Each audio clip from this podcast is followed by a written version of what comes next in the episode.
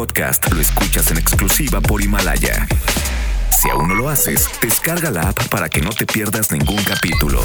Himalaya punto com.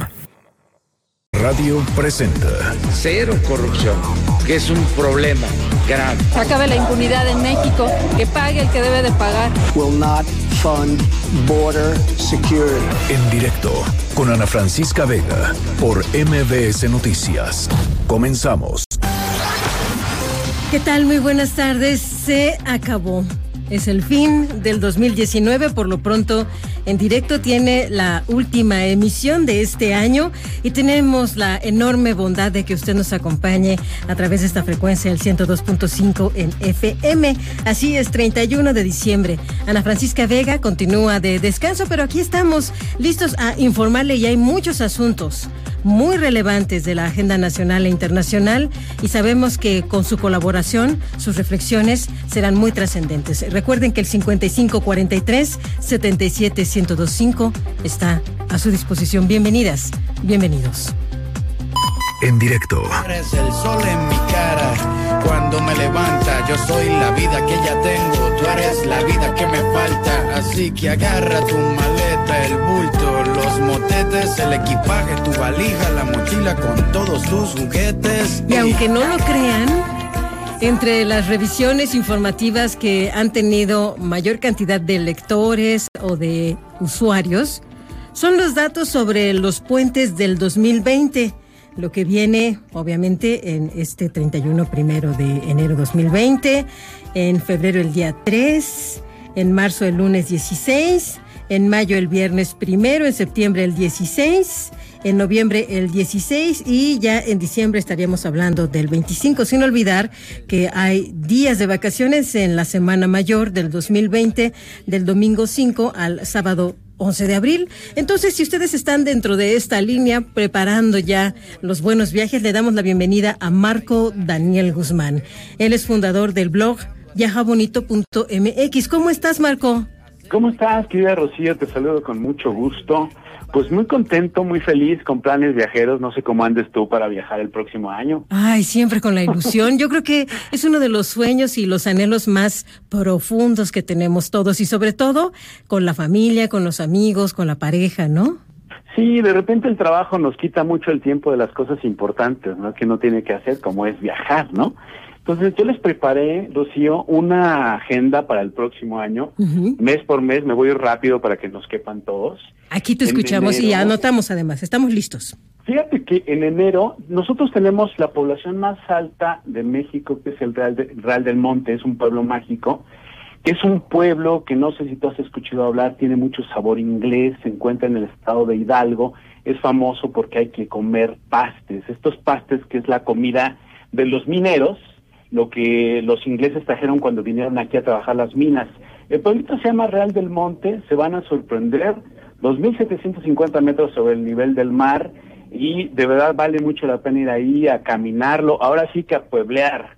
Tiene un panteón que es el Panteón Inglés, se construyó en mil ochocientos cincuenta y uno, más de setecientas tumbas de antiguos ciudadanos ingleses que fueron los pobladores de este lugar. A comer pastes, hay que ir ahí. Hay que bajar a su mina de Acosta a cuatrocientos metros de profundidad para tocar una veta de plata de las que quedan ahí todavía de exhibición. Eso en el mes de enero, está muy cerca de la Ciudad de México, lo tienen que hacer. Luego, para el mes de febrero, les ruego, les suplico que se vayan a el santuario de la mariposa monarca más grande del mundo, que está ubicado en Michoacán, en el municipio de Ocampo. Aquí hay que ver las paredes naranjas de estas, de estas viajeras que vienen desde Canadá a visitarnos año con año, y todos los, eh, digamos, los comunitarios, los cincuenta y nueve ejidos, estas trece comunidades indígenas, se preparan para recibir a todos los visitantes en el mes de febrero. Entre febrero y marzo pueden ir, los primeros días de marzo, a la eh, Reserva de la Biosfera de la Mariposa Monarca, que se encuentra cerca de Angangueo, en el municipio de Ocampo. En Michoacán no se lo pueden perder, de verdad, porque es una gran, gran experiencia. Luego... Y sin dañar eh, las mariposas, ¿verdad? Exacto, no, sin dañarlas, porque aparte ellas están en su hábitat natural, nosotros somos los extraños, los intrusos, y hay que hacerlo con mucha responsabilidad. Deja tú el respeto, con responsabilidad hay que hacerlo. Luego, en marzo, si ustedes no han vivido la experiencia de las auroras boreales, ¿has escuchado hablar de las auroras boreales? Sí, hasta parece algo de ensueño, hermoso. Sí, son luces, es polvo cósmico que cuando choca contra la atmósfera de la Tierra se forman luces de colores verdes, moradas, naranjas, este, ultravioleta. Eso es, hay que verlo en el norte del continente, en Canadá, en una en un territorio que se llama Yukon, y hay que ir a verlo allá en marzo, porque tú viste esa película del Renacido, uh-huh. donde se ve todas las auroras boreales, este Leonardo DiCaprio actúa en medio de auroras boreales, y eso es una cosa muy bonito. Bueno, hay que ir ahí, el lugar se llama Yukon, en una población que se llama Whitehorse, muy cerca de Vancouver, Canadá. De verdad que se los recomiendo, es una de las experiencias que tienen que hacer sí o sí. Luego en abril se van a celebrar los cincuenta años de Cancún. Ya es que en mil novecientos setenta se funda este balneario mexicano que se convirtió en uno de los polos turísticos más grandes del mundo. Bueno, eh, todo el año que viene se van a celebrar los cincuenta años y va a haber muchas, muchas actividades. Yo les recomiendo que busquen las actividades, pero entre ellas hay un Xochimilco, hay una réplica, hay un homenaje del Xochimilco de la Ciudad de México, nada más que allá se llama Xochimilco, y igual hay trajineras, y hay fiesta con mariachis, y hay quesadilla náutica, y hay todo lo que ustedes necesitan para poder hacer un, una, una fiesta. Eso en, en Xochimilco, en Cancún, dentro de las celebraciones de los cincuenta años de Cancún. Luego, en mayo, yo les recomiendo que se vayan a Yucatán. Yucatán, que es uno de los estados con más personalidad en México, una potencia turística, tiene zonas arqueológicas, tiene cenotes, más de cien platillos únicos, más de cincuenta exhaciendas que son hoteles, mar, puertos, reservas de la biosfera, en fin, muchas cosas. Pero les quiero recomendar, pegadito hacia Campeche, del lado del Golfo de México, hay una población que se llama Celestún, uh-huh. y hay, ahí ir a ver los flamencos rosados, es una experiencia maravillosa, quinientas hectáreas de, de naturaleza. Está el río Celestún, que es un cuerpo de agua de veinte kilómetros, y ahí hay que ir a comer el delicioso castacán de pulpo, que no es otra cosa más que el chicharrón de pulpo. Imagínate, uy, cosa tan rica, ¿no? Uh-huh. Luego, en el mes de junio, rápidamente les digo, vayan a Monterrey, si les gusta la escalada en roca, el cañonismo, si les gusta eh, la tirolesa, hay un lugar que se llama Ruta Vértigo, la Vía Ferrata de Monterrey, en la Huasteca de Santa Catarina. Es para ir a escalar paredes con abismos.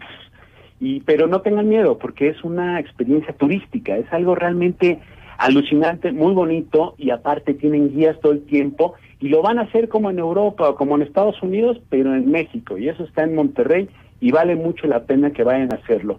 En el mes de julio, obviamente, toda la atención va a estar en los Juegos Olímpicos de Tokio, en el veinte veinte, que van a empezar el veinticuatro de julio y van a terminar el nueve de agosto. Hay que ir nada más a Tokio a tomarse la foto en el cruce de Shibuya, que es uno de los más transitados del mundo, incluir, incluyendo la calle de Madero y este y el eje central, que es muy transitada. Bueno, no, esta es más transitada, wow. Shibuya, allá en Tokio. Hay que ir a subirse al tren bala, por supuesto. Hay que ir a la excursión del Monte Fuji, que solamente es hasta entre julio y agosto, uh-huh. y, y vale mucho la pena. No sé cómo andemos de tiempo para continuar. Por favor, concluye el año, ¿sí? Si nos ayudaría, bueno, si le metes velocidad. Eh, sí, en agosto, las, eh, la experiencia de las luciérnagas aquí en Tlaxcala no se lo pueden perder. Eh, con mucho gusto, eh, después si me mandan eh, a través de mis redes, yo les doy toda la, todos los detalles para que vayan. De una en vez septiembre... danos la dirección, ¿no? O ah, el contacto, sí, por pues, favor. En redes sociales me encuentran como Viaja Bonito, en Twitter, en todas las redes sociales como Viaja Bonito. Es un avioncito azul eh, que pues por ahí anda. Y en septiembre rápidamente vayan a las dunas de Samalayuca, que es para hacer como descenso en montañas de arena. Es algo muy bonito. En Europa, dense la oportunidad de una vez en la vida ir a la Europa otoñal en octubre, porque los colores verdes con amarillos, marrones y naranja en el cielo europeo es muy bonito. Y en noviembre hay muchos festivales de Día de Muertos muy importantes. Yo les voy a recomendar el más importante de todos, que es el Festival de Calaveras de Aguascalientes, que es el homenaje a José Guadalupe Posada, el gran creador de una de las, eh, pues digamos, y, y de las de las calaveras más icónicas del mundo de los muertos. Entonces, todo esto lo pueden ir haciendo, planeando para, para su, su año dos mil veinte. Y ya en diciembre, pues sí les encargo que se vayan a La Habana, Cuba, para contrarrestar un poquito el frío, ahí siempre hay calorcito. ¿Qué te parece, Lucía? Me parece encantador y muchísimas gracias por esta agenda. La vamos a seguir en lo que podamos, sobre todo de, dependiendo de nuestros bolsillos, ¿verdad? Exactamente. Para poder disfrutar de la buena vida en distintos puntos del planeta. Muchísimas gracias, Marco. Por nada, Rocío. Les mando un fuerte abrazo y feliz año nuevo. Feliz dos mil veinte, que te vaya muy bien. Saludos. Noticias en directo. Ya son las cinco de la tarde con diez minutos y establecemos comunicación con nuestro reportero René Cruz. Muy buenas tardes, René, te escuchamos. Hola, Rocío, amigos del auditorio, muy buenas tardes. Pues para informarles que el día de hoy, pues cerca de las cuatro de la tarde, llegó a la Ciudad de México la embajadora de nuestro país allá en Bolivia, luego de que fuera expulsada por el gobierno boliviano. Eh, la representante diplomática Rocío llegó a, bor- a bordo de un vuelo de Avianca procedente de Lima, el cual aterrizó a las quince cincuenta horas de eh, aquí de la Ciudad de México en la Terminal uno eh, del Aeropuerto Internacional de la Ciudad de México.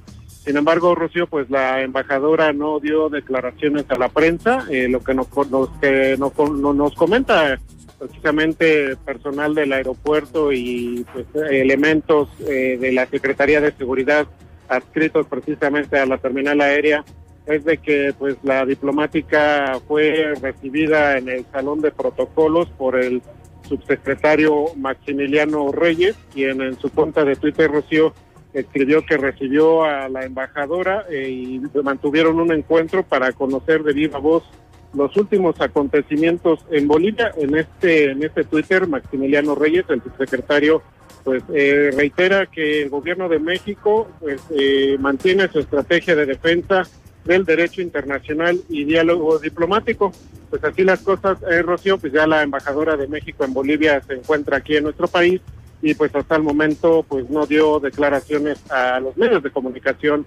Nos encontrábamos precisamente en la terminal aérea en espera de tener alguna declaración luego de esta decisión del gobierno eh, boliviano de declararla no, persona non grata y determinar su expulsión tras el conflicto que se generó entre ambos países luego de que México pues eh, eh, decidiera eh, concederle asilo al expresidente de Bolivia, Evo Morales. Eh, Rocío, parte de lo que ocurrió hace unos minutos aquí en el Aeropuerto Internacional de la Ciudad de México. Que de hecho, René, ¿cómo sentiste el ambiente en este último día del año en la terminal aérea? Parece que ese arribo distinguido no generó mayor conmoción entre los pasajeros, ¿verdad? Pues no hubo mayores, eh, digamos, mayor eh, llamada de atención. Algunos eh, de los eh, pasajeros, de los usuarios del, del Aeropuerto Internacional, pues sí se nos acercaban para preguntar precisamente a quién esperábamos. Inclusive algunos de ellos, pues en un tono un poco sarcástico, decían ah, a la persona non grata en Bolivia, pero de ahí en fuera, pues no hubo más, este, más algarabía o más eh, barullo, precisamente por la llegada de la representante diplomática, Rocío. René Cruz, muchas gracias. Estamos pendientes, muy buenas tardes. Te lo agradecemos, que te vaya muy bien. Y Noticias M B S platicó con el coordinador general de comunicación social y vocero de la presidencia, Jesús Ramírez.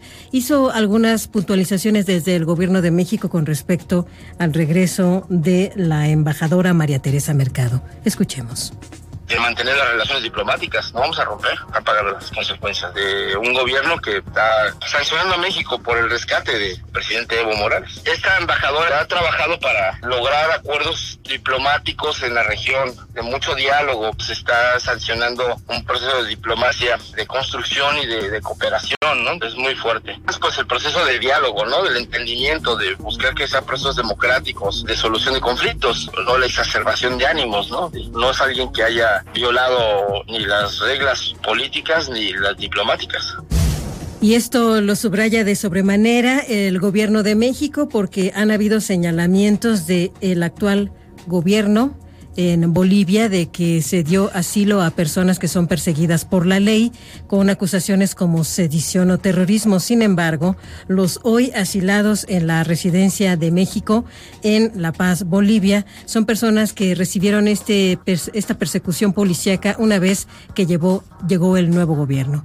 Por otra parte, también el vocero de la presidencia, Jesús Ramírez Cuevas, hizo acotaciones al respecto de lo que usted ha podido leer en distintos medios, ya sea en redes sociales o medios convencionales, en donde se ha hablado incluso de la posibilidad del regreso del avión presidencial, nada más alejado de la realidad, puntualiza Jesús Ramírez. Vamos a escuchar. Estamos esperando toda la, digamos, negociación, tanto la parte técnica como financiera. Se supone que va a tres aspirantes a comprarlo y no es un precio de venta fácil porque se trata de un prototipo único de Boeing. Entonces, pues sí se requiere cierta certidumbre del servicio, software, todo eso que el avión presidencial tenía, ¿no? Entonces, por eso ha costado trabajo su venta. Por el momento no hay ninguna esperanza de la venta. Se mantiene el procedimiento y la palabra empeñada en que se ha vendido. Y nos acercamos cuando son las cinco de la tarde con quince minutos hasta Villahermosa, Tabasco, donde Víctor Esquivel nos pone al tanto de acciones en contra de bandas criminales. ¿Cómo estás, Víctor? Te escuchamos. Buenas tardes, Rocío. Pues efectivamente, tras la captura de Trinidad N, conocido como el Pelón de Playas, un presunto líder de una banda criminal en Tabasco, se registró la quema de al menos nueve vehículos en distintos puntos de la ciudad de Villahermosa y la colocación de mantas con amenazas de muerte contra el gobernador Adán Augusto López Hernández y el secretario de Seguridad Pública Hernán Bermúdez Requena y sus familias. Apenas el lunes por la noche se había dado a conocer la detención de Trinidad N en un operativo montado por la Guardia Nacional, la Secretaría de Seguridad y Protección Ciudadana, y fue puesto a, disp- a disposición de la Fiscalía General de la República. Este presunto criminal y otras cuatro personas que lo acompañaban fueron sorprendidos descargando dos camiones de mercancía que horas antes habían robado en una cadena de abarroteras. A Trinidad N se le atribuye además varios delitos en la entidad, así como un bloqueo con la quema de automóviles en la carretera Villahermosa-Teapa y la, y la colocación de mantas con amenazas contra la Guardia Nacional en julio pasado.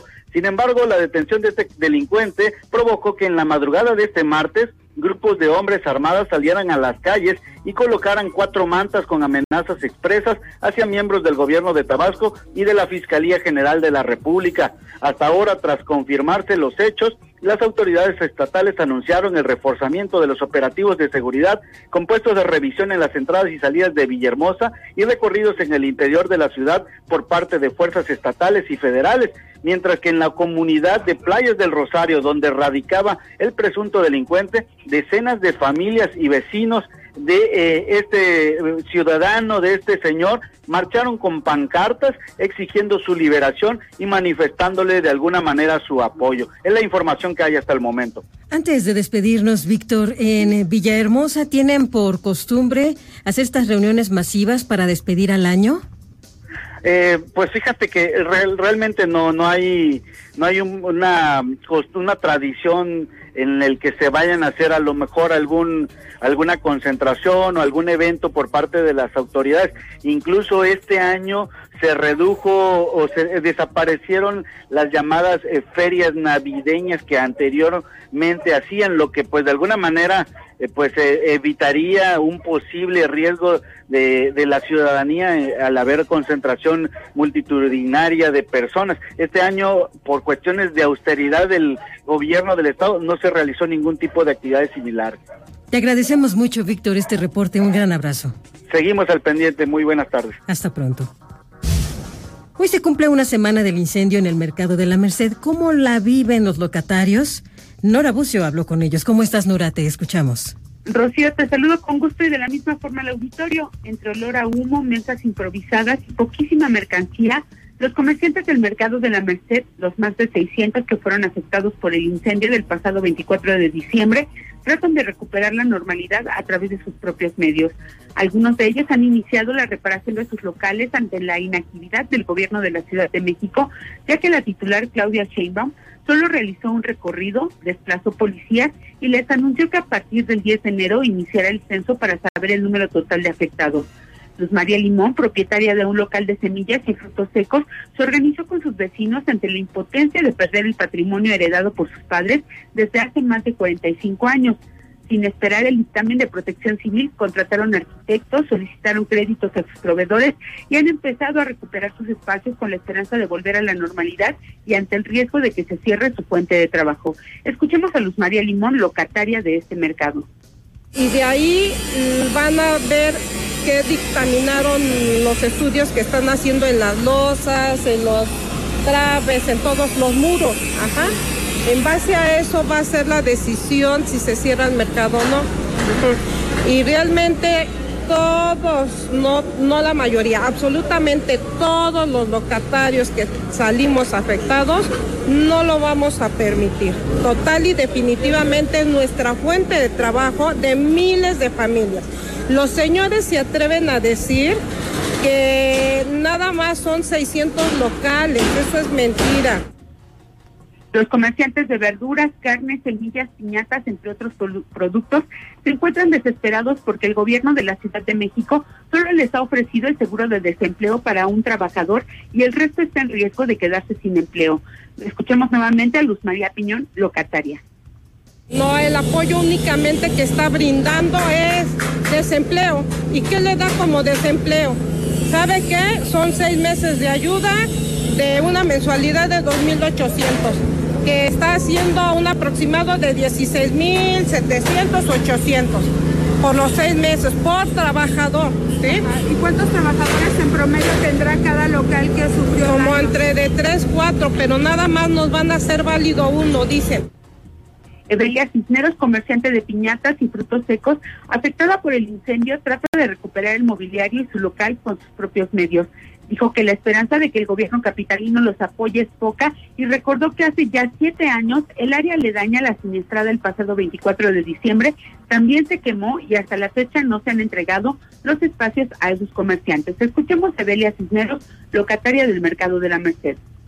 Sí nos están dejando vender, que nos den facilidades, no es lo que pedimos nosotros, que nos den facilidades, mientras reubican lo de allá, que ya estaba muy dañado y ya lleva como siete años, y ya, pues entonces seguimos nosotros, ¿no?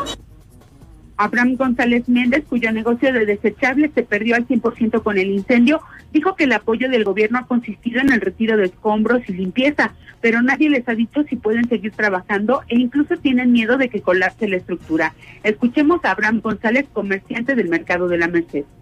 Pues es un riesgo constante, ¿no? Estamos pues en una zona prácticamente pues, a la intemperie, porque toda la estructura de la parte de enfrente pues se cayó, los techos pues están soltando mucha pintura como seca, de lo que se ha quemado, la ceniza, todo eso, y pues sí, este, sí es un constante, pues un riesgo. Dentro del área incendiada, solo muy pocos espacios se encuentran acordonados. Hay pocos montones de escombros, pero paredes y techos siguen renegridos por el humo y las llamas. Las cortinas de metal retorcidas empiezan a ser reparadas y poco a poco los vendedores tratan de atraer a sus clientes habituales para salir del hoyo de la ruina en la que los dejó el pasado incendio. Rocío, la información. Gracias, Nora. Muy buenas tardes. Muy buenas tardes. En directo. Y ya es dos mil veinte. Efectivamente, ya lo es. En Australia, Japón, Rusia, China, Dubái, año, año nuevo.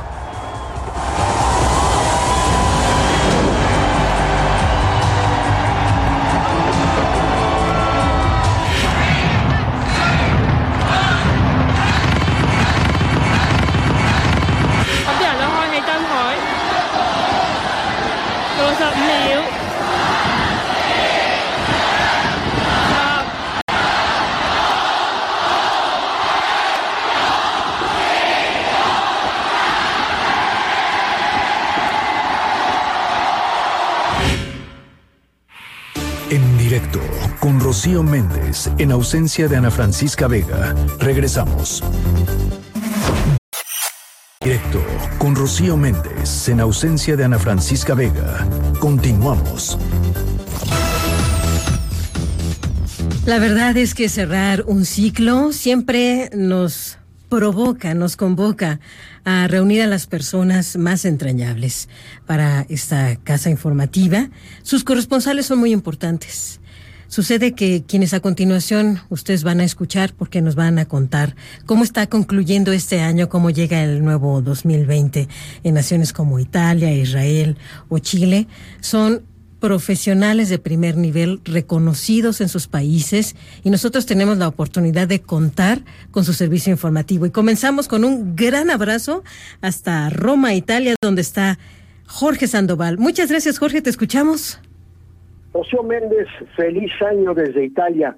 Considerando las siete horas que existen de diferencia entre México e Italia, aquí ya el año nuevo, el dos mil veinte, ya fue recibido con todos los honores, con grandes conciertos en las plazas, con museos y teatros abiertos a la medianoche y sobre todo con suculentas cenas que concluirán con el tradicional panettone y las lentejas, estas últimas como auspicio de un año nuevo sin problemas económicos y posiblemente feliz. Cada uno de los italianos rigurosamente llevando consigo una prenda de vestir de color rojo para la buena suerte, ya dio la bienvenida al dos mil veinte gastando alrededor de ciento cincuenta a doscientos euros por cabeza. Esta fue la ocasión para olvidarse por algunas horas de las dificultades y preocupaciones, considerando que el setenta por ciento de los italianos manifiesta temores para su futuro desde el punto de vista económico y laboral. Roma se encuentra prácticamente blindada y sometida a una rígida vigilancia para evitar las llamadas bombas, o sea, los cohetes de altísimo potencial que resuenan y rompen los oídos tradicionalmente al inicio del nuevo año, pero que también provocan numerosos heridos entre quienes los usan de manera imprudente. La vigilancia concierne también a los automovilistas que después de haber consumido una buena dosis de alcohol se ponen al volante, poniendo en peligro sus vidas y las de los demás. El Papa Francisco, que la tarde de hoy, hora italiana, celebró el Te Deum de Acción de Gracias, auspició un día antes, cuando se festeja la Sagrada Familia, que el año nuevo se viva con mayor armonía entre las familias, criticando con fuerza el uso exasperado del celular y dirigiéndose a cada uno de los fieles presentes en la Plaza de San Pedro, donde surgen el árbol de Navidad y el nacimiento. El Papa subrayó, pero vamos a escuchar sus palabras. Io mi domando, tú nella tua famiglia, sai comunicarti? Yo me pregunto, si tú sabes comunicar en familia, o eres como esos jóvenes que están en los teléfonos chateando. En la mesa reina un gran silencio, como si estuvieran en la misa. Y con el auspicio de Francisco para el año nuevo, también nosotros nos despedimos deseando a ti, Rocío, y a tu familia, y en particular a quienes nos escuchan desde la ciudad eterna, donde ya se vive el dos mil veinte, un muy feliz año nuevo. Este es mi reporte. Un gran abrazo y buena aventura, Jorge Sandoval. En directo. ¿Y qué pasa en Israel? Hanna Beris, qué gusto me da escucharte, bienvenida. Buenas tardes, Rocío, y feliz año nuevo. El dos mil veinte llega, por cierto, para todos en el mundo, pero en Israel la celebración tiene alguna singularidad. Ante todo, aquí el festejo principal de un nuevo año ya fue a comienzos de octubre, porque se señala según el calendario judío, y en ese cómputo ya andamos por el año cinco mil setecientos ochenta. Eso no quita, por cierto, que hace ya mucho exista también en Israel la tradición de celebrar la llegada del nuevo año, que en Israel se aclara es el nuevo año civil, como distinguiéndolo de Rosh Hashanah, el nombre de la fiesta del calendario hebreo. Mucha gente salió también esta vez a comer afuera, a bailar, a distintas fiestas, y por supuesto no faltaron las cuentas regresivas y los besos de medianoche. Pero quisiera contarles una tradición especial, traída a Israel por los inmigrantes judíos de la ex Unión Soviética, que son más de un millón. Se llama Novigod, el nombre en ruso de Año Nuevo. Ciudadanos israelíes originarios de Rusia y otras repúblicas vecinas han tenido que trabajar duro para aclarar que no es una fiesta cristiana, por más que usen arbolito que parece como el árbol navideño, sino una tradición traída desde su país natal y totalmente secular. Stella Melnitzer, que llegó de allí a Israel a los cuatro años, lo explica. Cada año las familias se reúnen para marcar la transición al nuevo año civil. Se comparte una comida, se brinda por un buen año. El saludo tradicional es Novim Godom, que quiere decir feliz año nuevo. Y hay quienes se encargan de explicarlo en forma jocosa. No es un tema de religión, sino una fiesta tradicional de nuestra niñez, canta el aquí muy conocido israelí de origen ruso, Semyon, muy popular en las redes. Estamos aquí para festejar, no digan tonterías, aclara a los israelíes que no captaron bien la naturaleza de la fecha. No es Silvester, dice usando el término con el que aquí se hace referencia al treinta y uno de diciembre o primero de enero con sentido religioso. No es silvestre, amigos, es novigo. Restan solo, cual sea el idioma, pues, los saludos augurando lo mejor. En hebreo sería Shana Tová. Lo principal es aprovechar esta fecha para desearte a ti, Rocío, a todos los compañeros de la radio y, por cierto, a nuestros queridos oyentes, un dos mil veinte pleno de felicidad, con salud y muy buenas noticias. Hasta aquí mi reporte. Muchas gracias, Hanna. Lo recibimos con afecto y lo mandamos por igual. En directo. Y bien, vaya lección que nos ha dado Sudamérica, en particular Chile, que sí va a celebrar un nuevo año en medio de la resistencia. De ello nos cuenta Gonzalo Araya, nuestro corresponsal. Adelante, Gonzalo. Buenas tardes, Rocío. Con un malestar que explotó y generó la peor crisis social desde el regreso a la democracia en Chile, con una violencia de antisociales y policías que convulsionó todas las ciudades del país, con la presencia de militares en las calles, con manifestaciones multitudinarias que obligaron a cambiar toda la agenda política y desplomaron la aprobación del presidente Piñera al once por ciento. Así terminó este dos mil diecinueve en Chile. Como puntos prioritarios del descontento social asoman la salud, el costo de la educación y las escuálidas jubilaciones de la Administración de Fondos de Pensiones A F P. En cuatro años más jubilo, y una de las reivindicaciones y motivación de estar aquí es pedir que el sistema de A F P cambie. Me van a dar, con suerte, ciento ochenta mil pesos para que yo pueda vivir, porque ellos suponen que yo voy a vivir con esa cantidad de plata. Yo soy enferma crónica, no tenemos medicamento en el consultorio. Tenemos que llegar a las cinco de la mañana para que te den un número. Cuando de Plaza Italia para arriba tiene los megas consultorios y puedes llamar y pedir números por teléfono. Chile se cansó, despertó. Nosotros como vecinos común y corriente nos hacemos presente también porque no podemos seguir soportando. Son treinta años de injusticia, de robo. El estallido social emplazó a la élite política y empresarial de forma ineludible, tanto que el gobierno hizo un cambio de gabinete y los bloques de izquierda y derecha se han fracturado en el proceso. En estas semanas fue aprobada la reforma que permite cambiar la Constitución mediante un plebiscito que será el veintiséis de abril. En paralelo han avanzado proyectos para mejorar las pensiones de los jubilados, el ingreso mínimo garantizado y el acceso a la salud. El punto negro, la violencia en las calles, la de los vándalos que quemaron veintiuna estaciones de metro y saquearon e incendiaron locales comerciales. También la violencia de los policías investigados por represión desmedida, torturas y violaciones a los derechos humanos documentados por organismos internacionales. tres mil quinientas personas heridas, trescientas cincuenta y nueve con lesiones oculares y como consecuencia de todo, el derrumbe en la economía. El crecimiento cayó un tres coma cuatro por ciento y para este dos mil veinte arroja una expectativa que no supera el uno coma cinco por ciento. El desempleo estimado para el inicio del nuevo año llega al diez por ciento. El estallido social abrió la puerta al comienzo de año más incierto de las últimas décadas, pero también al que trae las mayores esperanzas de cambiar lo que no satisface del sistema chileno. Hasta aquí mi reporte, Rocío. Te deseo a ti y a todo el auditorio de la República Mexicana un excelente, un muy feliz año dos mil veinte. Igualmente, Gonzalo Araya, coraje, hay que tener coraje ante estos cambios que está llevando a cabo tu pueblo. En directo. Y continuamos. Al momento ya son las cinco de la tarde con cuarenta y nueve minutos. En directo con Rocío Méndez, en ausencia de Ana Francisca Vega. Regresamos. Compra como un pro. En directo con Rocío Méndez, en ausencia de Ana Francisca Vega. Continuamos. Deportes en directo con Nicolás Romay. Siempre pendiente de la actividad deportiva y no podía faltar en el último día de este año. Adelante, Nicolás, te escuchamos. Hola, ¿qué tal? Me da muchísimo gusto saludarte a ti y a toda la audiencia. Creo que es momento, justo cuando va terminando el año dos mil diecinueve, de que podamos repasar y podamos hacer un análisis de la selección mexicana de, de fútbol, aunque...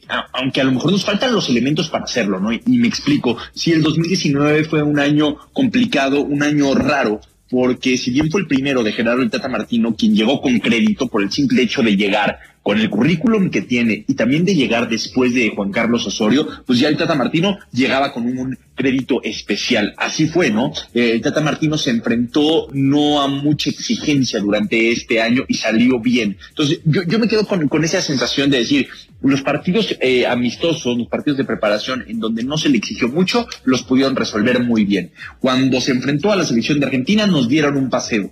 Cuando se empezaron a complicar las cosas por la calidad del rival en la Copa Oro, sufrimos, nos tuvimos que ir hasta los penales. Entonces, creo que me deja con una sensación el dos mil diecinueve para la selección mexicana de, de fútbol, de incertidumbre, de no saber realmente para qué estamos, de no saber realmente eh, cuál es el nivel de esta selección. Y me preocupa mucho porque estamos llegando a un dos mil veinte en donde vamos a participar en los Juegos Olímpicos. Esperemos que, que se le dé la importancia a estos Juegos Olímpicos, en donde esperamos que, que a los Juegos Olímpicos se les trate como se les debe de, de tratar.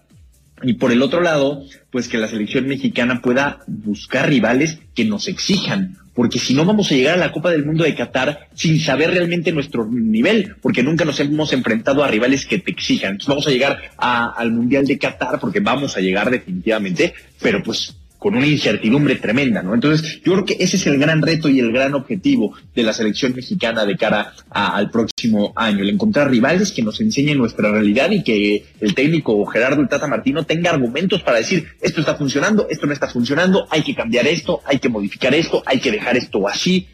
Que creo que hay que darle herramientas al técnico para que pueda conocer su realidad y así trabajar de la mejor manera, y que lo que pase en Qatar no sea una sorpresa. Hoy no sabemos si somos buenos o malos, ¿no? Me da esa esa sensación, pero bueno, eh, el balance sería positivo, ¿no? Porque en las cosas que se compitieron, pues se ganaron, y solamente eh, de, el, el drama, ¿no? Del partido contra contra Argentina, que nos pasaron por encima. Un fuerte abrazo, saludos. Muchas gracias, Nicolás, igualmente. En directo. Y cuando son las cinco de la tarde con cincuenta y siete minutos, antes de cerrar la hora, hay un pendiente que no podemos dejar de lado.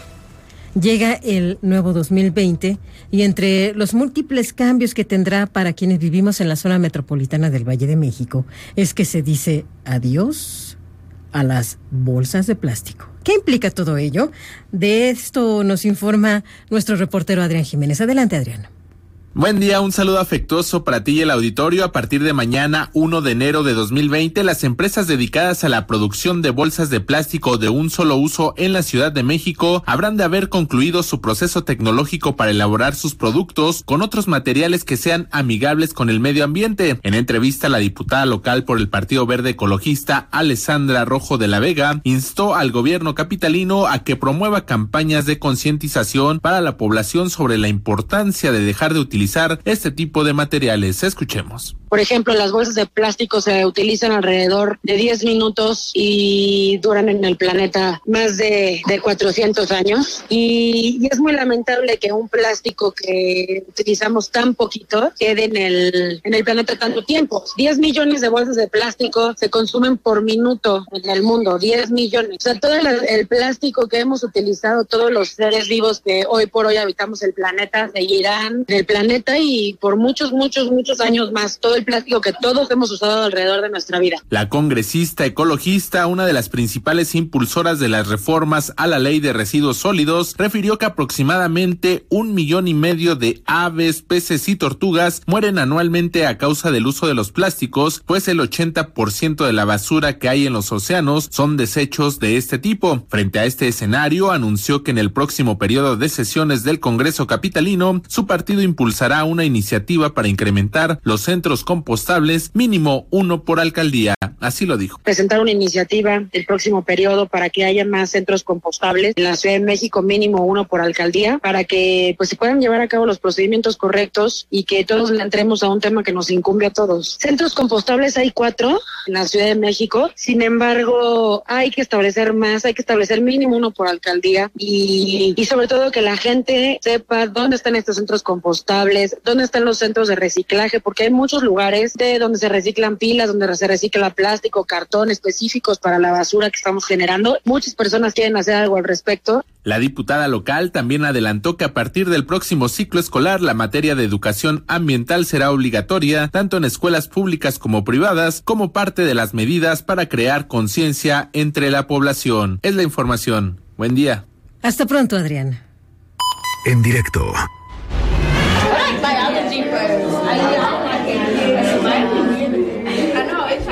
El momento sonoro tiene un protagonista esta tarde. Se llama Riley Howley. Tiene veintiún años, es estudiante de la Universidad de Carolina del Norte. En dos mil diecinueve, este joven fue catalogado como héroe. Él literalmente se arriesgó para salvar muchas vidas. Y muchos de sus compañeros hoy están vivos por él. Por eso recibió el máximo honor que no se da solamente en su nación en Estados Unidos, sino en toda la galaxia. Ya les vamos a contar de qué se trata.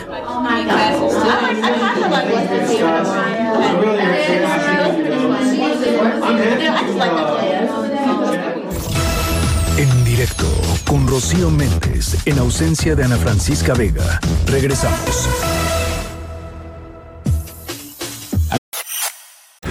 X H M D S ciento dos punto cinco. Estudios y oficinas en Mariano Escobedo quinientos treinta y dos, Ciudad de México. ciento ochenta mil watts de potencia en frecuencia modulada, veinticuatro horas al día. M V S ciento dos punto cinco.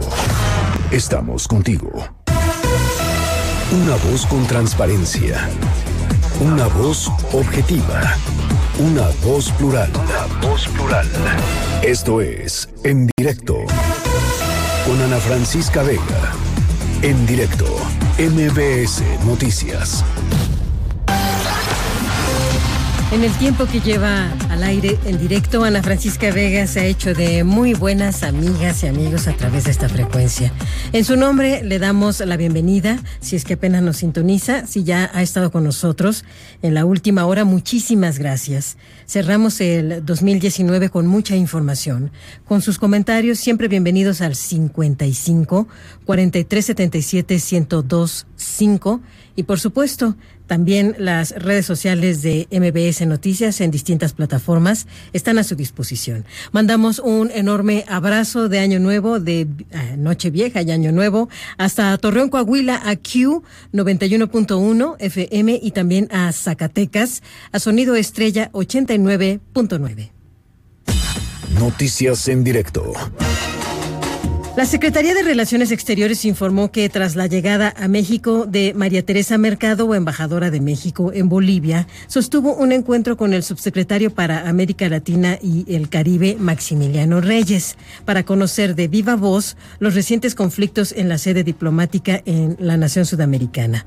Hasta el momento, la embajadora no ha dado declaración alguna.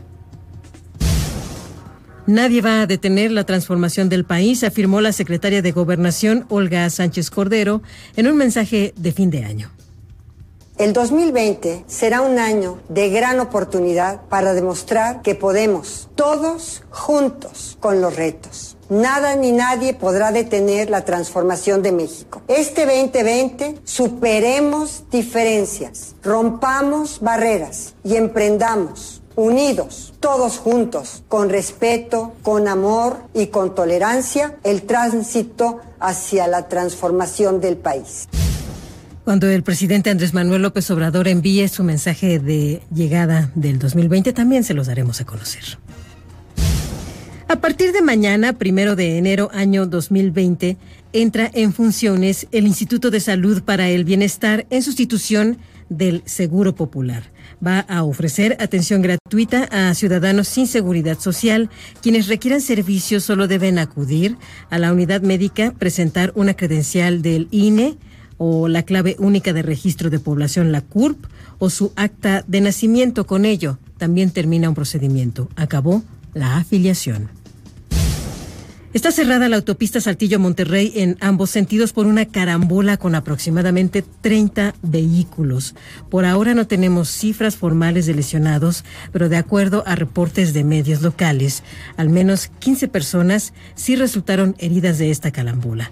Desde el mediodía, usuarios en redes sociales han reportado abundante neblina en las carreteras de este punto de la República.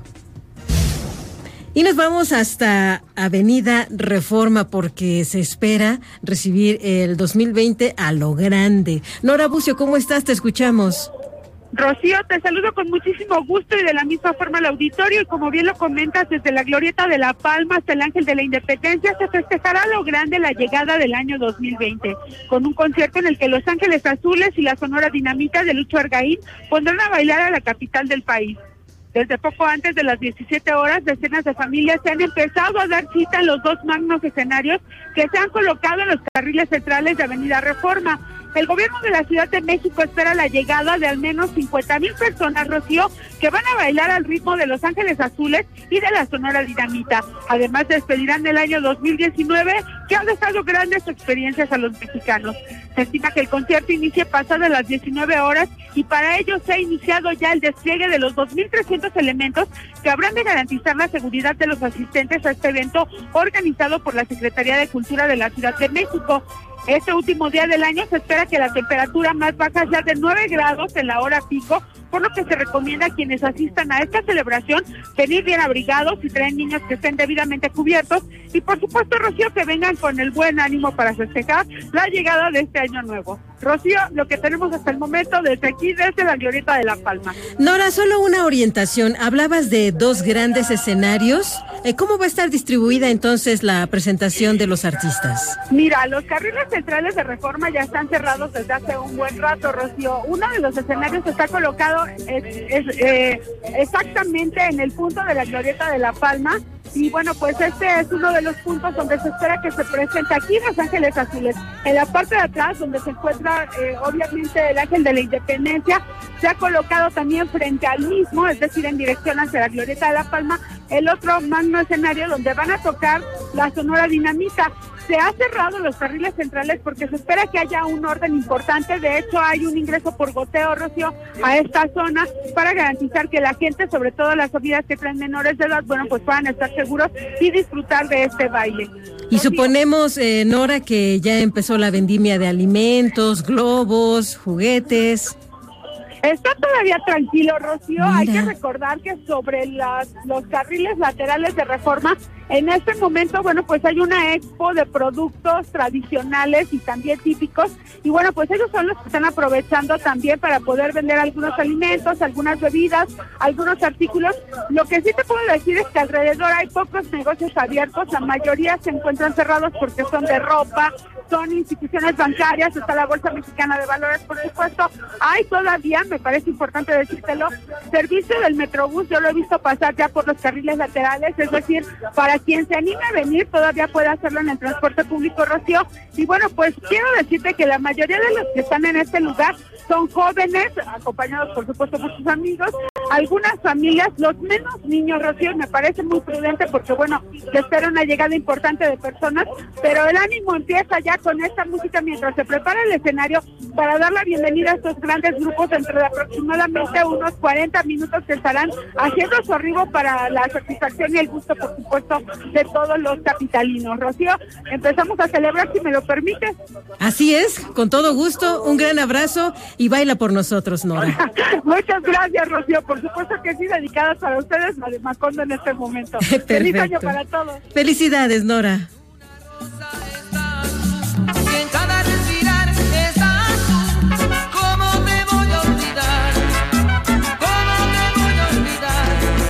Besando la cruz estás tú, rezando una oración estás tú, ¿cómo te voy a olvidar? ¿Cómo te voy a olvidar? Si en una rosa estás tú, si en cada respirar estás tú, ¿cómo te voy a olvidar? ¿Cómo te voy a olvidar? Si besando la cruz estás tú, rezando una oración estás tú, ¿cómo te voy a ¿Cómo te voy a olvidar? En directo con Rocío Méndez, en ausencia de Ana Francisca Vega. Regresamos. En que compartir los momentos que nos hicieron vibrar entre el tráfico y la rutina. Conmovidos por ver en llamas una catedral. Un payaso que nos impactó, sacando lágrimas, risas y nos hizo bailar. Entre los amigos y la familia, Desde el Palacio de Bellas Artes, el último adiós a un príncipe. Yo que fui tormenta. Veinte vivas resonaron en el Zócalo. Miles de mujeres alzando la voz en las calles. Un año de noticias y eventos. Gracias por permitir llevarlos hasta ti. M V S ciento dos punto cinco. En el inicio de esta década. Estamos contigo. En directo, con Rocío Méndez, en ausencia de Ana Francisca Vega. Continuamos. Los preparativos avanzan en todo el territorio nacional para despedir este dos mil diecinueve. Y nos vamos a acercar hasta Guerrero para conocer las tradiciones de cómo se cierra un año en este punto de la República. Establecemos comunicación con Eduardo Guzmán, nuestro corresponsal. Adelante, Eduardo, muy buenas tardes. Buenas tardes, Rocío. Te informo que todo está listo para la gala de pirotecnia con la que los destinos turísticos de Guerrero despedirán el dos mil diecinueve, informó el secretario de Turismo del Estado, Ernesto Rodríguez Escalona. Indicó que tan solo en Acapulco serán más de ciento veinticuatro mil disparos divididos en la zona de Caleta y Caletilla, todas las playas de la Bahía, Puerto Marqués, Barra Vieja y La Bonfil, además de la pirotecnia que será detonada de forma individual en algunos hoteles y condominios con sus fiestas privadas. El funcionario estatal detalló que también habrá gala en Ixtapas y Guatanejo, Chilpancingo, Taxco de Alarcón y Bahías de Papanoa, además de zonas de la Costa Chica. Estamos haciendo un recorrido de supervisión del espectáculo de la pirotecnia en Acapulco y además de manera simultánea en los dieciocho puntos de Guerrero, en donde habrá pirotecnia. En Costa Grande, en Costa Chica, en la zona centro, en la zona norte, en Taxco, por supuesto, supervisando cómo llegó la pirotecnia a Acapulco y a los diferentes puntos. En esta segunda semana del periodo vacacional de invierno, las playas observan abarrotadas de bañistas que disfrutan el sol, la arena y los servicios que se ofrecen, como el nuevo tranvía turístico que recorre los barrios históricos y la zona tradicional de Acapulco. Algunas familias, sin embargo, prefieren las ciudades coloniales como Taxco de Alarcón, donde se puede disfrutar de un gran acervo cultural, sitios históricos y el atractivo de la iglesia de Santa Prisca. En materia de seguridad, el secretario de Seguridad Pública en Guerrero, David Portillo Menchaca, puntualizó que este dos mil diecinueve se perfila como uno de los dos años después de dos mil catorce con menor índice delictivo por la baja en delitos de alto impacto como robos de vehículos, homicidios dolosos, secuestro y extorsión, cerrando dos mil diecinueve con treinta homicidios menos por mes en comparación con dos mil dieciocho. Los municipios que disminuyeron sus índices delictivos son Acapulco, Chilpancingo, Chilapa, Petatlán, Iguala, Cuajinicuilapa, Coyuca de Benítez. Incluso, explicó, hay municipios que se encuentran con cero homicidios dolosos, explicó Portillo Menchaca, destacando que Guerrero registra una reducción del veintidós por ciento en homicidios dolosos. Acapulco, en tanto, registra un promedio del veintitrés por ciento menos en homicidios dolosos este dos mil diecinueve. Hasta aquí mi reporte y a todo el auditorio de En Directo desde Guerrero les deseo un próspero y feliz año dos mil veinte. Igualmente, Eduardo, con un profundo abrazo, deseamos lo mejor para Guerrero. En Directo. Y en Quintana Roo también se están preparando para cerrar el año. Israel García Rojas, nuestro corresponsal, nos tiene toda la información. Bienvenido, Israel.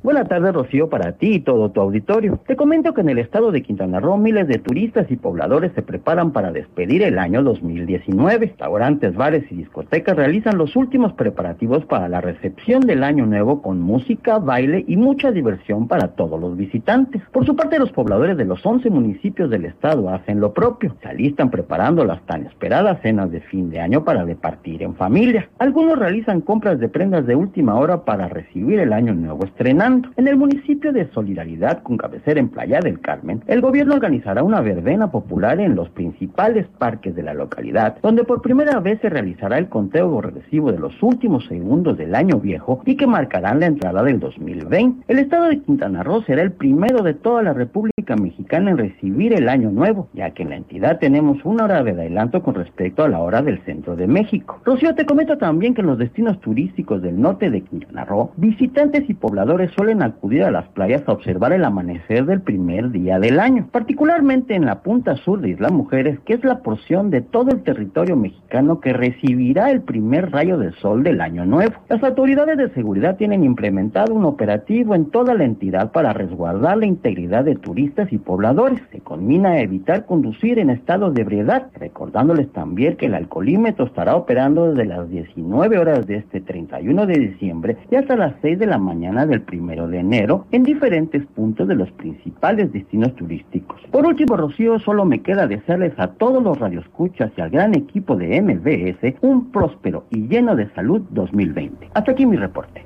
Igualmente, Israel, muchísimas gracias. Lo mejor de la vida para ustedes en Quintana Roo. En directo. Y bueno, en Tamaulipas, vaya que, por cierto, ahora que hacíamos revisión de los asuntos migratorios, esta es una región en donde este es un tema fundamental. Bueno, pues vamos a escuchar cómo cierran el dos mil diecinueve y para ello establecemos comunicación con José Alfredo Liceaga, nuestro corresponsal. Adelante, José Alfredo, te escuchamos. Muy buena tarde, Rocío. Este es el reporte. Están a punto de cumplir un año en tierras tamaulipecas en espera de ser recibidos en asilo por Estados Unidos de Norteamérica. Matamoros, Tamaulipas, se ha vuelto su hogar temporal en medio de discriminación o de empatía. Unos los cuentan por dos mil cuatrocientos, otros los cifran en mil ochocientos. En un ochenta por ciento son provenientes de Honduras, se niegan a rendirse. Los migrantes centroamericanos comenzaron a arribar a esta frontera a finales de enero, modificaron la ruta inicial y así, sin más, enfilaron desde el centro del país a la esquina noreste de México. Están en los alrededores del puente internacional Puerta México, el que conecta a Matamoros con Brownsville, Texas. Sus sueños están del otro lado del río Bravo, frente al que esperan ser llamados por las autoridades estadounidenses para recibir la noticia sobre su petición de asilo. A inicios de diciembre, las autoridades federales instalaron un albergue temporal en las márgenes del Bravo, pero no todos los migrantes han accedido a moverse de la plaza, donde aún se aprecian casas de campaña. Segismundo Doguín, delegado de Migración, ha dicho que no pueden obligarlos a trasladarse al albergue. Aquí, en el puente Puerta México, ha habido de todo. Por ejemplo, en octubre, las autoridades estadounidenses resolvieron cerrar por dos días el cruce internacional, luego de que más de cuatrocientos migrantes hondureños bloquearon los accesos desde el lado mexicano. Así llegará dos mil veinte para quienes dejaron todo en su país de origen y emprendieron el viaje en caravana hacia Estados Unidos de Norteamérica. Aquí, desde Tamaulipas, les deseo a todos ustedes un feliz año nuevo. José Alfredo Liceaga, nosotros también deseamos lo mejor de la vida para ustedes en este dos mil veinte, para todo Tamaulipas. En directo. Y haciendo un giro cuando son las dieciocho horas con treinta minutos en la información. Convocamos a Juan Carlos Alarcón porque, bueno, ustedes conocen este reportero súper hábil. Siempre está muy pendiente de que estemos al día al respecto de las acciones que puedan protegernos.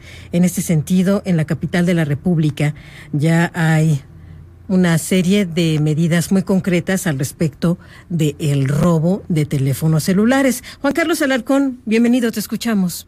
A pesar de las acciones que ha implementado el gobierno de la ciudad para combatir el robo de teléfonos celulares, los delincuentes siguen operando y uno de los puntos más álgidos es el centro histórico.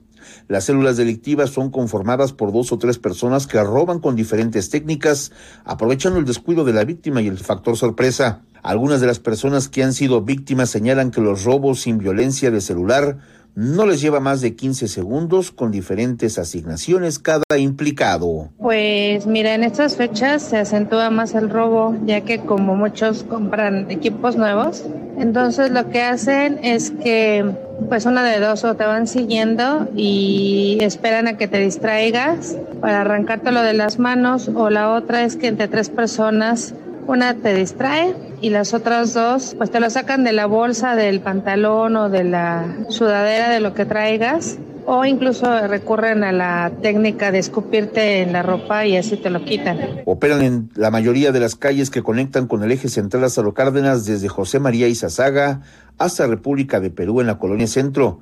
Según datos de la encuesta de victimización y percepción sobre seguridad pública, se calcula que al día son robados mil novecientos setenta y dos aparatos telefónicos móviles y se presume que la cifra negra de ese ilícito es del noventa y nueve por ciento. En julio pasado, la jefa de gobierno Claudia Sheinbaum puso en marcha una estrategia para evitar la venta de teléfonos celulares robados con el bloqueo de los aparatos a través del número IMEI, y acciones como la prohibición para la venta de esos aparatos en tianguis o mercados sobre ruedas, informó Juan Carlos Alarcón. Muchas gracias a Juan Carlos Alarcón, importante este reporte, pero también el que le presenta Citlali Sáenz, porque ella ha revisado todos los nuevos compromisos fiscales que vienen con el nuevo dos mil veinte. Citlali Sáenz, te escuchamos, bienvenida. Así es, gracias. El dos mil veinte llegará con nuevos impuestos que se aplicarán a plataformas digitales, desde transporte hasta rentas vacacionales, pero también se gravarán bebidas alcohólicas, juegos de azar y hospedaje. Empecemos por la Ciudad de México, donde el Congreso local aprobó la aplicación para el próximo año de un impuesto de cuatro punto cinco por ciento a bebidas alcohólicas, esto con el fin de desincentivar su consumo y evitar accidentes de tránsito. En este rubro se excluye a la cerveza, aguamiel y el pulque. El Congreso de la Ciudad de México avaló también un impuesto de diez por ciento para los juegos y las apuestas, plan que incluye loterías, rifas y sorteos, con el que pretende también combatir otro mal, que es la ludopatía. En la Ciudad de México, también con el fin de evitar la evasión a través de tenencia vehicular, se plantea un esquema de cobro de tres por ciento sobre el total de autos con valor factura mayor a doscientos cincuenta mil pesos y a motocicletas. Asimismo, en el caso de los hospedajes a través de plataformas digitales, la tasa de impuesto es de cinco por ciento sobre aquellas que presten servicio de hospedaje a través de aplicaciones que sean intermediarios o promotoras.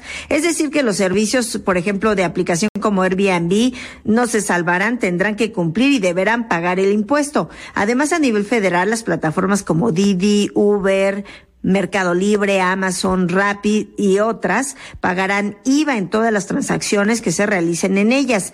Y es que en su momento el titular de la Secretaría de Hacienda, Arturo Herrera, negó que se trate de una creación de nuevos impuestos. Sin embargo, Francisco Cervantes, el presidente de la CONCAMIN, lamentablemente dijo que las baterías para que el gobierno tenga más recursos siempre están dirigidas a los consumidores cautivos y no van a quienes viven en la informalidad. Yo creo que un poquito más del cincuenta y seis por ciento es informal y es donde hay que ir para poder tener mayores ingresos, mayores recaudaciones y no estarle sacando sangre a las mismas piedras. Lo cierto es que la mayoría de estas modificaciones afectarán los bolsillos de los mexicanos, ya que no se tiene la certeza de que los prestadores de servicios no trasladen a sus clientes estos impuestos. Para M B S Noticias informó Citlali Sáenz. Citlali Sáenz, muchísimas gracias. Continuamos, son las dieciocho horas con treinta y cuatro minutos. En directo. Tecnología funcional con Ricardo Zamora. Hola, ¿qué tal? Soy Ricardo Zamora y el día de hoy vamos a revisar algunas de las tendencias de tecnología de consumo que definieron al dos mil diecinueve. Y eh, tendríamos que comenzar por las barras de audio. Son eh, aquellos eh, dispositivos que permiten mejorar la experiencia del sonido para las pantallas planas.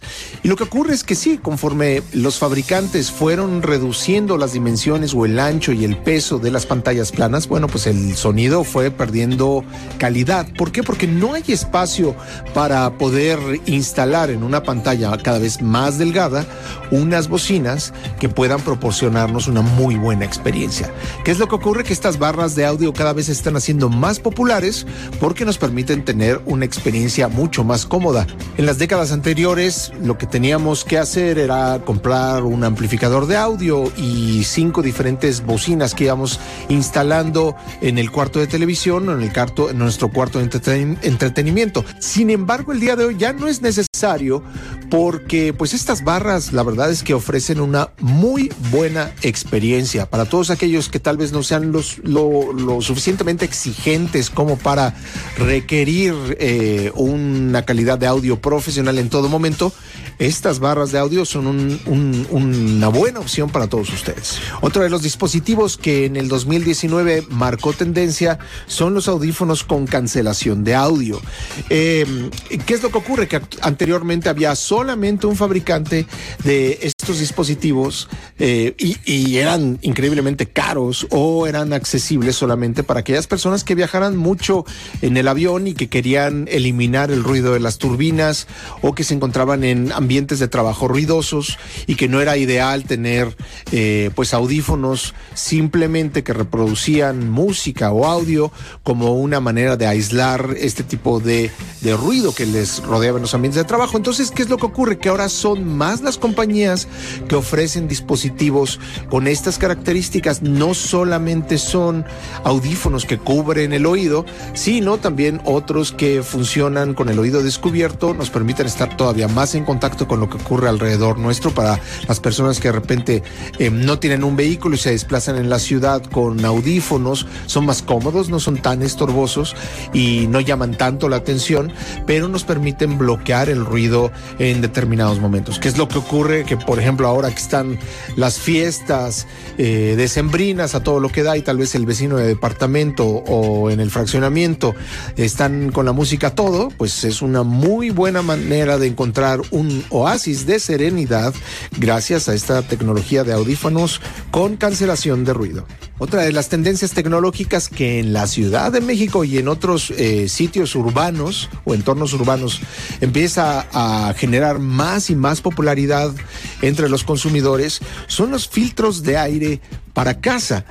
Eh, tal vez en el dos mil diecinueve ya dejamos mucho atrás la crisis de calidad de aire que tuvimos en los primeros, primeros meses o en las primeras semanas del año, pero a partir de ese momento muchos de los consumidores en la Ciudad de México y en otras ciudades empezaron a preocuparse por la calidad del aire que respiraban. ¿Qué es lo que ocurre? Que hay una gran variedad de dispositivos en esta categoría. Algunos utilizan ionización, algunos enfrían el aire, otros calientan el aire, pero en su gran mayoría estos dispositivos nos ayudan a tener una mejor experiencia en espacios cerrados. Son ideales para departamentos, la mayoría de ellos. Otros tienen dimensiones más generosas y son pues eh, eh, más propios para habitaciones de mayor dimensión, mayor tamaño, para una casa, eh, pero al final del día todos tienen filtros de partículas milimétricas y otros que también eliminan los malos olores. Entonces, los modelos más avanzados ofrecen una aplicación que permite controlarlos eh, eh, y estar monitoreando en todo momento cuál es la calidad de aire y la temperatura de la habitación donde nos encontramos, y se pueden controlar incluso de manera remota, cuando, aun cuando no estemos en casa, y si lo dejamos encendido lo podemos apagar. Esa es una de las facilidades que nos dan. Pero lo cierto es que también los filtros, que se cambian más o menos eh, cada año, pueden tener un costo que eh, no es tan visible de, en primera instancia. Entonces, nuestras recomendaciones, sí, considerar estos dispositivos. Son bastante eficientes, pero también sumarle al costo del equipo original lo que significaría el intercambiar los filtros y lo que va a impactar eso a nuestro presupuesto tecnológico. Estas son tres de las tendencias tecnológicas que vimos en el dos mil diecinueve. Para el dos mil veinte se antoja eh, un año en el que vamos a encontrar la llegada de cinco G y tal vez eh, algunos tengamos que cambiar celular para aprovechar estas características de mayor velocidad en la transmisión de datos y otras cosas más que vienen con esa tecnología móvil. Pero bueno, esa es una de, la que, una de las tecnologías que ya se alcanzan a ver en el filo del dos mil diecinueve y ya que nos acercamos a un dos mil veinte tecnológico. Mi nombre es Ricardo Zamora, nos escuchamos en breve. Bye.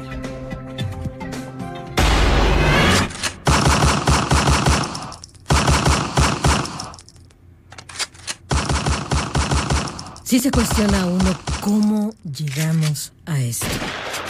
¿Cómo es que el momento sonoro de En Directo comience con una de estas espadas láser de la Guerra de las Galaxias? Que nos haya llevado a los salones de clase, a los pasillos, a los pastos en donde están los jóvenes de la Universidad de Carolina del Norte y finalmente disparos. En Estados Unidos, en lo que va de este dos mil diecinueve, se registraron cuarenta y un tiroteos masivos. doscientas personas murieron. Y así como fue el caso de Riley Howell, a sus veintiún años, después de tener todo un proyecto de vida enfocado desde la universidad que desde niño tenía una enorme ensoñación por la Guerra de las Galaxias, por toda esta saga de películas, finalmente perdió su vida, no sin antes darla por otros, porque tuvo esta decisión al último momento de proteger a sus compañeros, de salvar a algunos y finalmente él perecer alcanzado por las balas. Ya le vamos a contar en qué concluye esta historia de hoy.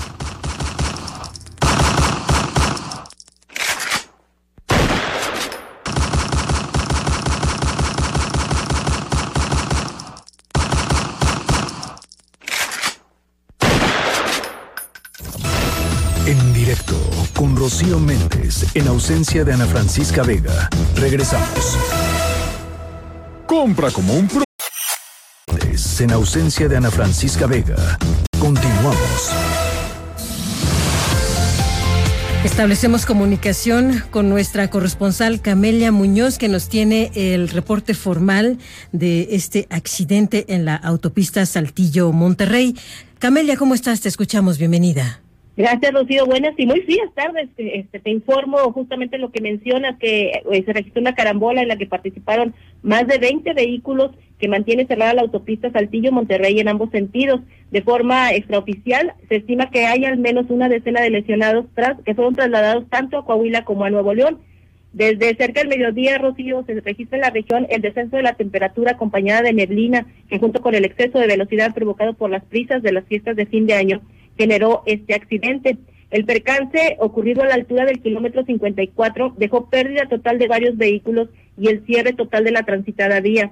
Rocío, mucha gente se encuentra en estos momentos aún a la intemperie al quedar dañados los vehículos en los que viajaban y se está pidiendo de forma urgente la ayuda de las autoridades, tanto del estado de Nuevo León como de Coahuila, para trasladarlos a algún lugar y protegerse de la gélida temperatura que se registra y que tiene una sensación térmica de alrededor de los cero grados. Rocío, es el reporte que tenemos. Camelia, un gran abrazo. Gracias por reportar, como siempre, con eficacia, con prontitud, todos estos detalles que pasan por la región donde tú tienes cobertura. Feliz año, Camelia. Igualmente, un abrazo, Rocío. Hasta pronto. En directo. Y apenas unos minutos atrás, el presidente Andrés Manuel López Obrador, a través de sus redes sociales, envió un mensaje grabado. Es un video donde se observa al primer mandatario con una guayabera blanca desde la plaza principal de la zona arqueológica de Palenque, en Chiapas, donde envía el siguiente mensaje. A todas, a todos los mexicanos, desde aquí, desde la plaza principal de esta zona arqueológica de Palenque, de la cultura maya, envío mi felicitación por el año nuevo, porque ya mañana entramos al dos mil veinte, un nuevo año. El dos mil diecinueve está por terminar, no fue un mal año, tenemos que decir que avanzamos. Inició la transformación de la vida pública de nuestro país. Puedo asegurar que se acabó con la corrupción, sobre todo arriba. Estamos limpiando de corrupción al gobierno como se limpian las escaleras de arriba para abajo. No hay impunidad. La economía se mantuvo estable, se fortaleció el peso, no hay inflación, aumentaron los salarios mínimos como no había sucedido en cuarenta años y hay bienestar en nuestro pueblo. Sobre todo hay desarrollo, no solo crecimiento económico. ¿Cuál es la diferencia entre el crecimiento y el desarrollo? El crecimiento es que haya dinero, el desarrollo es que haya dinero y que se distribuya con justicia el ingreso, que se distribuya con justicia la riqueza. Eso es lo que sucedió este año. Muchos mexicanos, millones de mexicanos, están recibiendo apoyos, beneficios, como nunca había sucedido. Tenemos... Hay que decirlo y reconocerlo para aplicarnos más. Tenemos problemas pendientes, tenemos asignaturas pendientes, como es el caso de la inseguridad y de la violencia. Pero tengo mucha confianza de que vamos a ir apaciguando, vamos a ir serenando a nuestro país, porque no se permite la corrupción, porque se están atendiendo las causas que originaron la inseguridad y la violencia en México.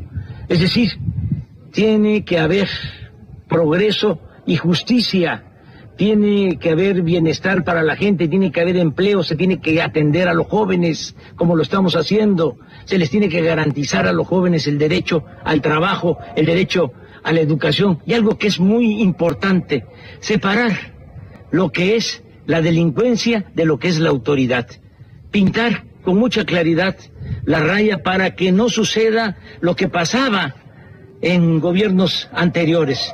Llegó un tiempo en que Guzmán Loera tenía eh, el mismo poder o tenía la influencia que tenía en ese entonces el presidente que ostentaba el máximo cargo en el gobierno de la República, porque había un contubernio y eso impedía que se castigara a los que cometían los delitos. Eso ya pasó a la historia, al basurero de la historia. Eso no va a volver a suceder. Nosotros queremos moralizar la vida pública de México y lo estamos haciendo. Estamos purificando la vida pública para que se tenga autoridad moral y se pueda tener autoridad política. Y vamos a lograr la cuarta transformación de la vida pública de México. Y mando un abrazo cariñoso, afectuoso, sincero a todos los mexicanos, independientemente de la corriente de pensamiento a la que se pertenece o a la religión que se profese. Tenemos que unirnos todos los mexicanos y les deseo felicidades para el dos mil veinte. Repito, de todo corazón. En directo.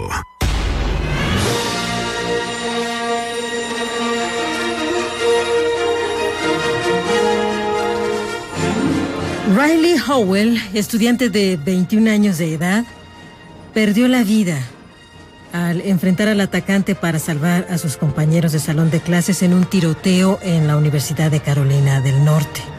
Por ello, Lucasfilm nombró a Riley Howell como maestro Jedi porque él era un seguidor, pero de verdad de corazón, de la saga de la Guerra de las Estrellas, Star Wars. En abril pasado se registró este ataque y finalmente este hombre, relataron sus compañeros que lograron preservar la vida, tuvo un papel fundamental para poder protegerse. Los demás estudiantes sobrevivieron al ataque y esto hizo que Riley fuera muy reconocido en toda su nación. Llegó hasta Lucasfilm su acto porque se supo de su vida a través de lo que relataron sus compañeros y sus propios familiares, y de esta manera el nuevo nombre del joven aparece en el diccionario visual de Star Wars como Riley Howell, maestro Jedi. Vamos a recordarle así un día como hoy.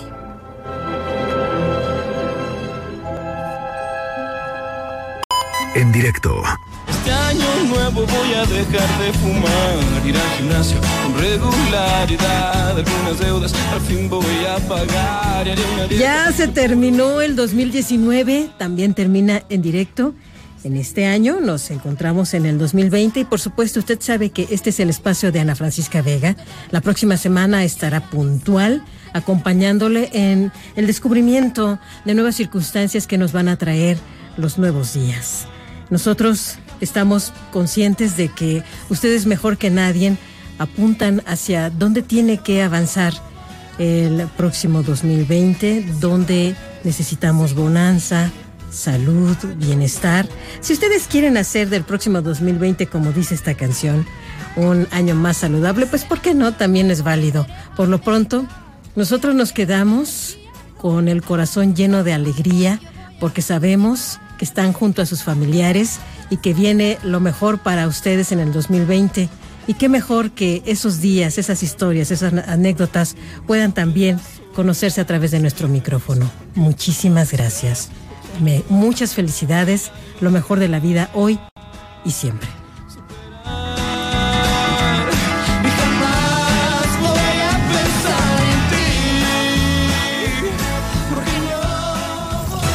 M V S Radio presentó En Directo, en directo con Ana Francisca Vega por M V S Noticias. Los trabajadores de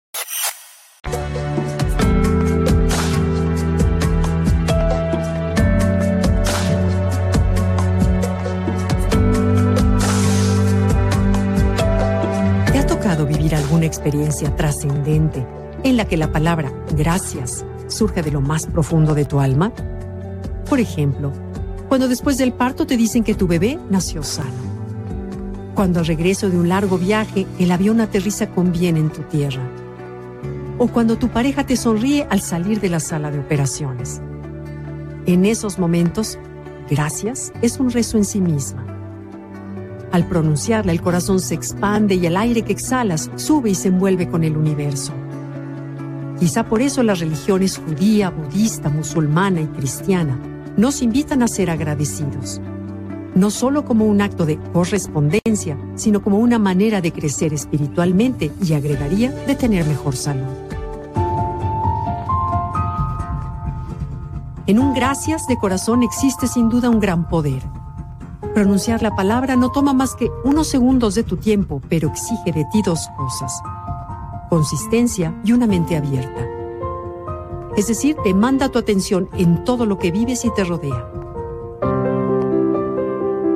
La etimología de la palabra gratitud ayuda a explicar su sentido. Gratitud viene del latín gratus, que significa placentero, agradecido, que a su vez tiene una raíz en gratia, que quiere decir favor, cualidad placentera. En sánscrito, la palabra granti significa cantar la gracia. Bien, durante el siglo trece, a la pequeña oración que se decía antes de los alimentos se le llamaba gracia. Para llevarlo aún más lejos, en griego la palabra que describe la gracia es charis, raíz de la palabra carisma, una cualidad placentera que se tiene o no se tiene. Podríamos concluir que la simple palabra gracias significa en sí todo lo siguiente: un regalo inmerecido, gracia, una cualidad placentera, gratitud, que hace que uno quiera expresar su afecto, carisma, o cantar su aprecio, y granti, aunque ese aprecio no se espere. Cuando das gracias de corazón a alguna persona que te apoyó, te ayudó, te escuchó o hizo cualquier cosa por ti, aunque sea con una mirada, un apretón de manos, ella siente esa fuerza que se encuentra más allá de la palabra. Los corazones se comunican, y el agradecido y al que se le agradece elevan su autoestima y reciben los beneficios. Robert Emmons, profesor de psicología de la Universidad de California, Davis, ha dedicado gran parte de su carrera a investigar el papel que juega el agradecimiento en nuestra salud física y emocional. Como científico, busca comprobar lo que otros aceptan como fe y pregonan sobre el provecho de escribir a diario las bendiciones propias. Pero, ¿realmente qué tanto nos beneficia? La respuesta es breve: más de lo que nunca imaginaste. Te sientes más optimista, más enérgico y activo, más determinado, más alegre, más fuerte para enfrentar retos. Además, te relacionas mejor, haces más ejercicio, estás más sano, duermes mejor, eres percibido como más generoso y afable por los demás. El profesor Emmons advierte también lo siguiente: pienso que la gratitud es una cualidad muy demandante, muy rigurosa, en la que tenemos que trabajar más. Es una disciplina, un ejercicio, para la mayoría de las personas no llega fácilmente.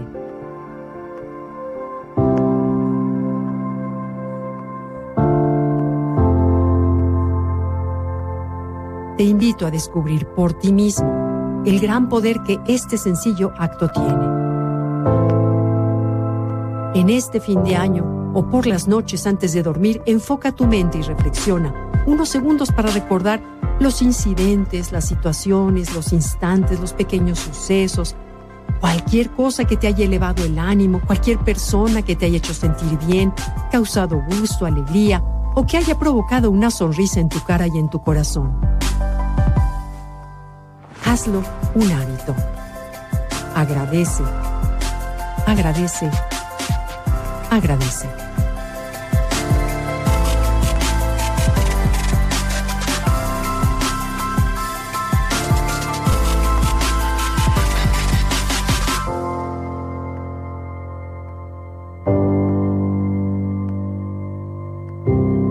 Liverpool es parte de mi vida. Presentó.